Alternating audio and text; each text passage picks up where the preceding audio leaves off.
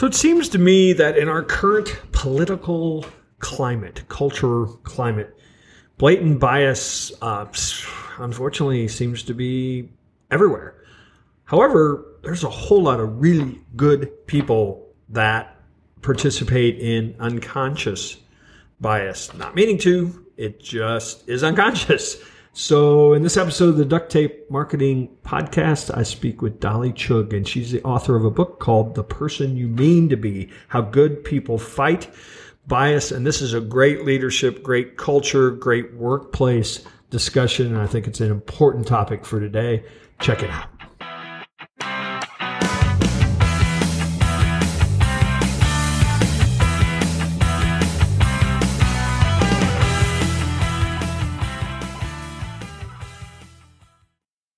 Stuff like payroll and benefits are hard. That's why I switched to Gusto. And to help support the show, Gusto is offering our listeners an exclusive limited time deal. If you sign up for their payroll service today, you'll get three months free once you run your first payroll. Just go to gusto.com slash tape. Hello, welcome to another episode of the Duct Tape Marketing Podcast. This is John Jantsch, and my guest today is Dolly Chugh. She's a psychologist and associate professor of management and organizations at the Stern School of Business at New York University. And she's also the author of a book we're going to talk about today, The Person You Mean to Be How Good People Fight Bias. So, Dolly, thanks for joining me. Oh, thank you so much for having me, John. It's an honor. I think you're my first Dolly ever. Oh, I love it. All right. So, uh, quite often, I will ask a, an author to kind of unpack the title a little bit. And mm. so I'll ask them, you know, what do you mean? But um, I'm, I'm having trouble, like, how, how to ask this question. But what do you mean by being the person you mean to be? yeah. Well, this title, we went through so many to get to this title. It, it this title gets at the heart of what I think this book is about, which is I'm I'm not an expert on telling people what they should believe or what they should care about. Um, what I'm an expert in is helping people see ways in which what they believe and care about may not align with what's actually happening in their behavior and in their mind. And this title refers to that, that um, whoever it is you mean to be, particularly when it comes to how you treat other people, particularly if they're from a different race or gender or ethnicity or religion or ability level than you, um, if if there are perhaps gaps in what you mean to be and how you mean to treat them and what's actually happening, this is a book that helps people reflect and learn and improve. Yeah, and I think the main point is I mean, we all know people that are just not nice people. Um, right. And they're sort of yep. overt about it. What you're getting at is the people that that they'd be appalled that somebody might actually interpret yes. that, right? Yes, that's right. Like those, I actually say early in the book, like th- those people. If you know this book's not for you, I'm not. I'm not going to be able to offer much. Um, this book is for people who are trying, who really are. It's interesting. I have a a black friend who, um, long time ago, told me that, and and you know, this gets into different parts of the country. I think where racism, in particular, is I don't want to say it's accepted, but it seems to be more blatant or more overt. And then there are places mm-hmm. where it's actually very subtle. I live in Kansas City, and I think most people yeah. in Kansas City would say, "Well, no, I'm not racist." Right. Yet, yet it's sort of you know very segregated um, and yep. you know, and so and he actually said that that was worse. That yes. that he'd rather know somebody was racist rather yeah. than somebody just sort of subtly be it. Does that make sense? Yes. Yeah, absolutely. And in fact, um, I don't think I talk about this in the book, but there is data out there that says, from a physiological standpoint, when people face ambiguous racism, uh, it has a greater stress impact. Like their physiology actually spikes in more severe ways than when they face overt, explicit racism. Um, because it's not just a matter of dealing with whatever you're dealing with, it's also a matter of trying to decode it and unpack it and figure out is it you and is everyone else seeing this or is it just me? Like there's a, there's a lot more going on in those situations. And, and, obviously, so far we've talked about race, but certainly gender is a giant yep. part of this as well, isn't it? Absolutely. And in fact, in the book, I don't. Uh, I don't focus on any one particular dimension of our identity. So I have examples and interviews and research that centers on race, as well as sexual orientation, as well as gender, as well as religion. Um, and there's probably a couple of other dimensions that are slipping my mind now, but it, the the psychology is very similar. Uh, the the the type of mental processes involved are not tremendously different. Uh, there, there are some subtle differences, but the kind of what I'm offering in terms of tools and strategies are similar. So, talk a little bit about your research uh, for you know coming to your hypothesis, because um, because I think it's fascinating, and I'm curious if you got any blowback for how you did it. Yeah, well, so, what I do in this book is curate research from social psychology as well as social sciences more broadly, some of which is mine, but a lot of which is coming from a whole bunch of different other people as well. I would say the research that sort of one of the big foundations of the research here that I that I share is around unconscious or sometimes referred to as implicit bias. And that's certainly been a topic that's gotten a lot of attention and a lot of debate. Another area where I pull in the research is from sociology and economics talking about systemic bias, which is an area I know less about as a psychologist, but where I think I personally learned and grew the most through the writing of this book where uh, and that ties very well to your example regarding Kansas City and the segregation, a lot of things that just look like they are the way they are actually have more deep rooted systemic roots. And some of the research I share in this book was eye opening to me because I really hadn't been trained in thinking that way and looking that way. And I think it's very helpful um, for all of us to be able to start to spot that around us. Well, and, and the, the research I was referring to is um, what I thought was kind of the starting point. Correct me if I'm wrong, but uh, where you um, actually went to professors at schools and yeah. pre- presented yourself as a uh, candidate uh, for maybe a program who had a question, right. and then it oh, was sure. like, um, and and I, I'm assuming that's what kind of maybe started you on this path, or um, it, it, it was it was uh, along the path. I think I started on this path well before that. But yeah, I'd be happy. Sorry that I missed the cue there. um, so that's a study that uh, was done with Modupe Akinola at the Columbia Business School and Katie Milkman at Wharton. The three of us went to grad school together, and we had a terrific mentor, Max Bazerman, in grad school, and we've often no- noted how blessed we were to have that. And it occurred to us that not everyone gets that in grad school. In fact, not everyone even gets access to talk to potential mentors before they apply to grad school, which which all three of us did do before we applied to grad school. So the study we put together, it's uh, methodologically called an audit study. Some people call it a sting operation, colloquially. Um, the sting operation was that we constructed identities of potential PhD students writing a professor saying, I'm interested in applying to your program, which is sort of a subtle way of saying, I'm looking for a mentor. And I'd like to learn more about your research and your program. Would you be willing to talk to me? I'll be on your campus on this in the state. And um, all of our emails were identical, but the identity, as reflected by the name of the the person sending the email, varied. We pre-tested lots of names and in the end, constructed identities that were perceived as either male or female using a gender binary and um, perceived as either white sounding, black sounding, Hispanic sounding, Chinese sounding, or Indian sounding. And then we had multiple names within each of those identities, but it, it was about ten. It was it was ten different gender and race slash ethnicity combinations. So each of those quote unquote prospective PhD students sent this email to this potential mentor. And to come up with who received the emails, what we did was took the US News and World Report. We randomly picked one professor from every PhD granting department listed in the top 260 schools they list, except for Alaska and Hawaii.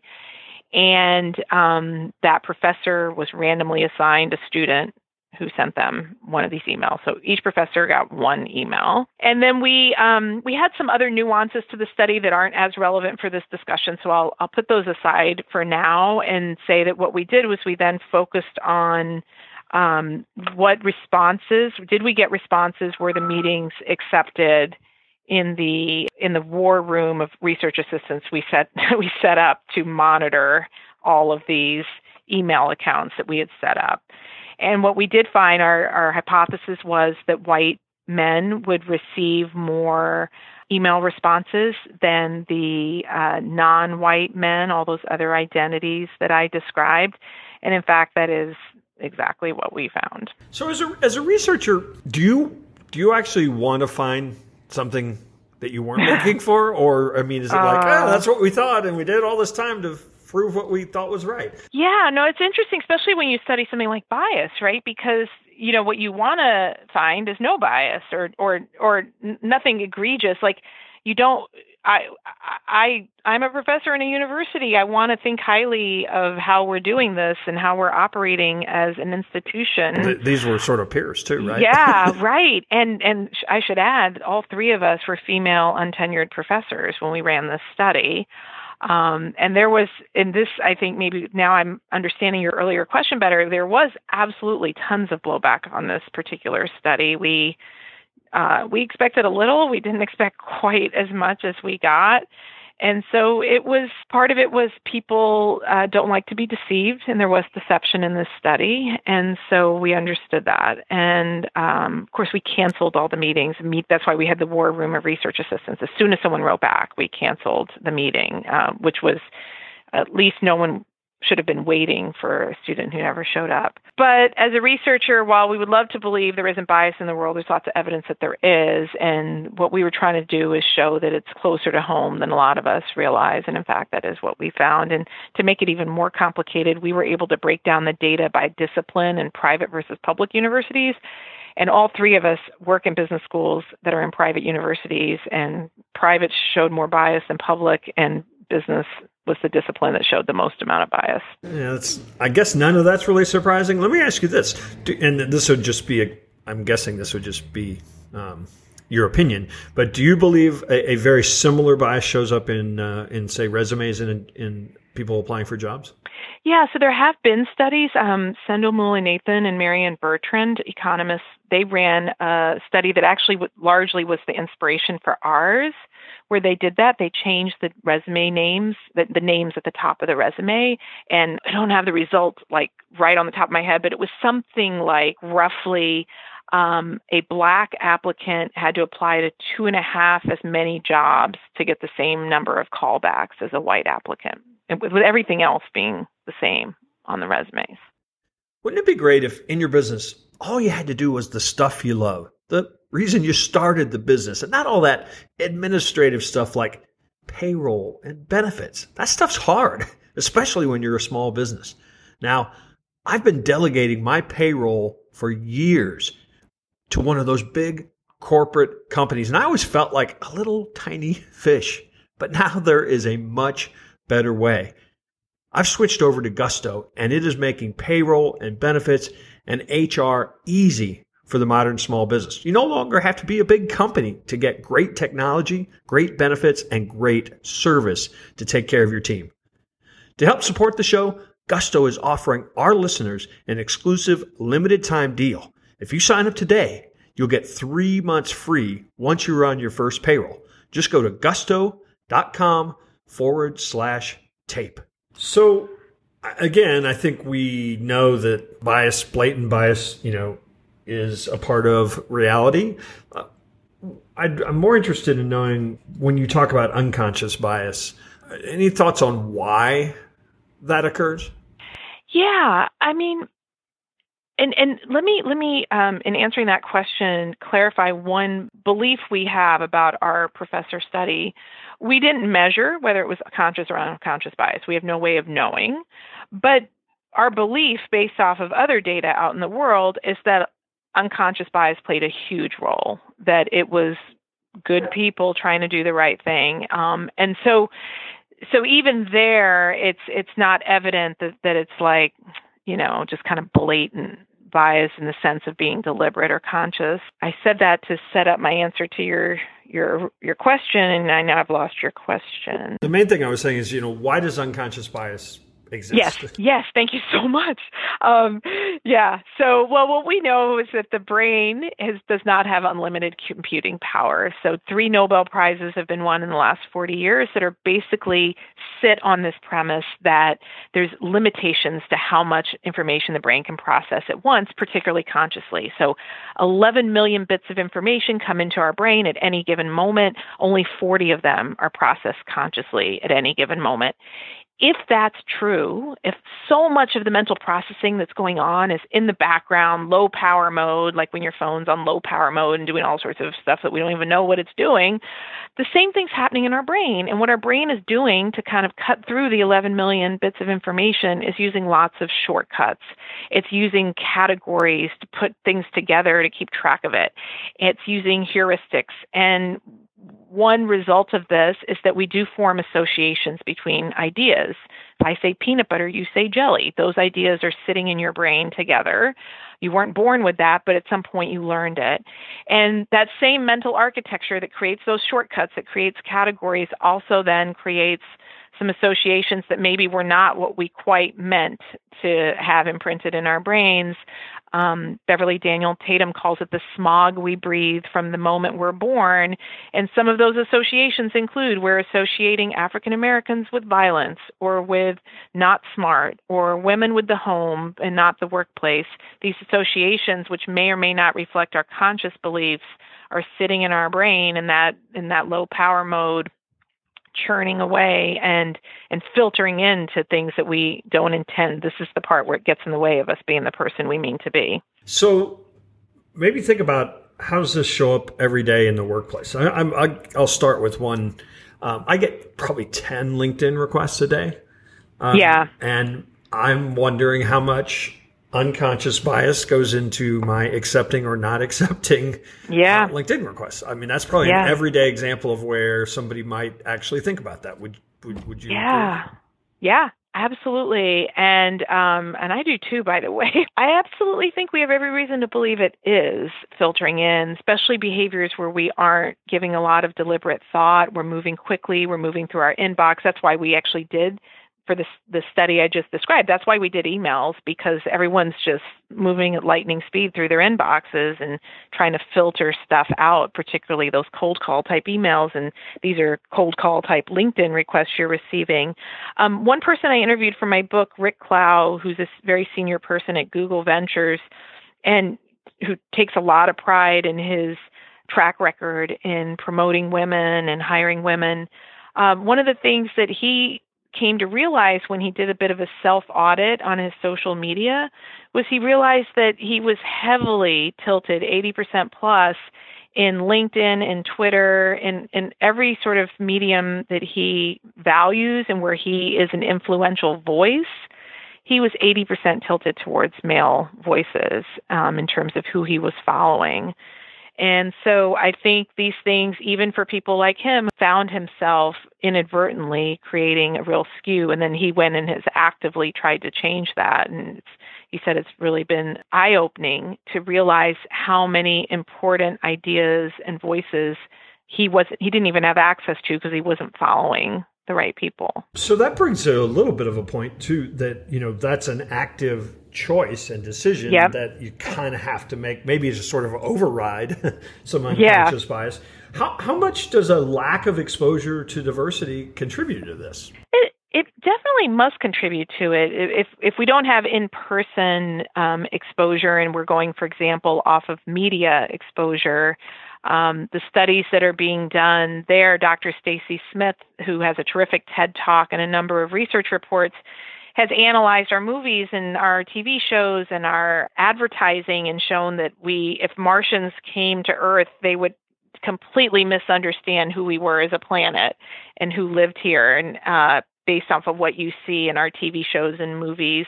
Um, so, absolutely, if we don't have direct exposure and all we're getting is this kind of indirect media level exposure, we are not setting ourselves up for success. We're breathing in a smog that's really really packing it into our brain with associations that may not represent what we're after. So, what do you want to accomplish with this book? Um, is this a, a, an activist movement, or is this a hey, wake up, good people, and be a little better? Yeah, I think it's closer to the second. I certainly wrote the book hoping activists would find it useful. But I don't think of myself as an activist. I, I describe myself as a smart, semi bold person um, who, you know, is trying to do the right thing, but is kind of timid and probably isn't brave enough to go get arrested and, you know, be an activist with a capital A. Um, and I think that's a lot of people out there, but I think we care a lot about being good people and there are ways that we as semi bold people can still act. Like the alternative is not inaction or silence. Like there maybe maybe we're not ready to do the big daring thing. I tell a story at the beginning of the book in the prologue about me attending a black lives matter protest and passionately wanting to support their work and um at the same time just feeling completely out of place like i just don't know that this is my role uh I'm just such a wimp. Like it's just, but but maybe there are other forms of little a activism that are for people like me, where we, you know, it's the conversations we have at our dinner tables, it's the books we read our children, it's the questions we ask in meetings, um, it's the thought we give to which LinkedIn uh, profiles we accept. I, I think these are ways in which we don't have to be activists to act. So, if I'm the leader of a company, um, mm-hmm. obviously I'm going to set a lot of the tone for what the culture is. Um, what are some things that you would suggest I do to to make this um, not not to like dictate, as you said, how people should yeah. think, but to make this yeah. a priority in terms of of at least um, recognition? Yeah, absolutely. I think if you're the leader of the company, you have two really big leverage points. Um, one is make yourself vulnerable as a learner in this area. So, what I mean by that is a CEO that stands up and says, the rest of you need to stop being so racist and sexist um, is is a obviously just not it's going to not to be effective but b it's also dishonest because there's no none of us are immune from how the mind works. And so the first leverage point a ceo has is to really be willing to be candid that they are also learning and they are doing the work that they're asking their employees to do as well. And that part of that means that there could have been mistakes in the past. There could be bias that they need to overcome um, that's that's unconscious or was outside of their awareness in the past. So that's that's one really powerful thing. And I, I um, um, we see examples, for example, at Salesforce, where the CEO there um, has has really been powerful in his willingness to do that. The second leverage point, which is also a Salesforce example, is I asked the chief equality officer there, which is a new role they created. Tony Prophet came from Microsoft to join them, and I asked him, "So tell me, like, what's tell me what's the big thing like that that organizations should be doing?" And I was expecting this really like thunderous idea or initiative, and what he said was thunderous in its ordinariness. It was run better meetings. I was like, run better meetings? He said, well, now think about it. Whatever's happening in your organization is happening in your meetings. The same people are being included or excluded, being interrupted, being credited, being undercredited, overcredited, sitting at the table, not sitting at the table. All those dynamics are replicating in your meetings. And we all know that meetings are notoriously ineffective and bad uses of time and really boring and, and really frustrating. And so this is a double edged um, approach because A, if you run better meetings, you'll just run better meetings, and that's good business practice. You'll use your employees' time better. But B, if you run better meetings, what you're probably doing is something like balancing airtime. You're probably encouraging more um, constructive disagreement. You're probably um, seeking input widely as opposed to dictating how things are going to happen. And this, these are all the things that you are seeking in a more diverse and inclusive workplace to begin with right? Yeah, and I think one of the real keys to that too is that over time, that's you know that's going to let that younger person say, "Oh, I can speak up here."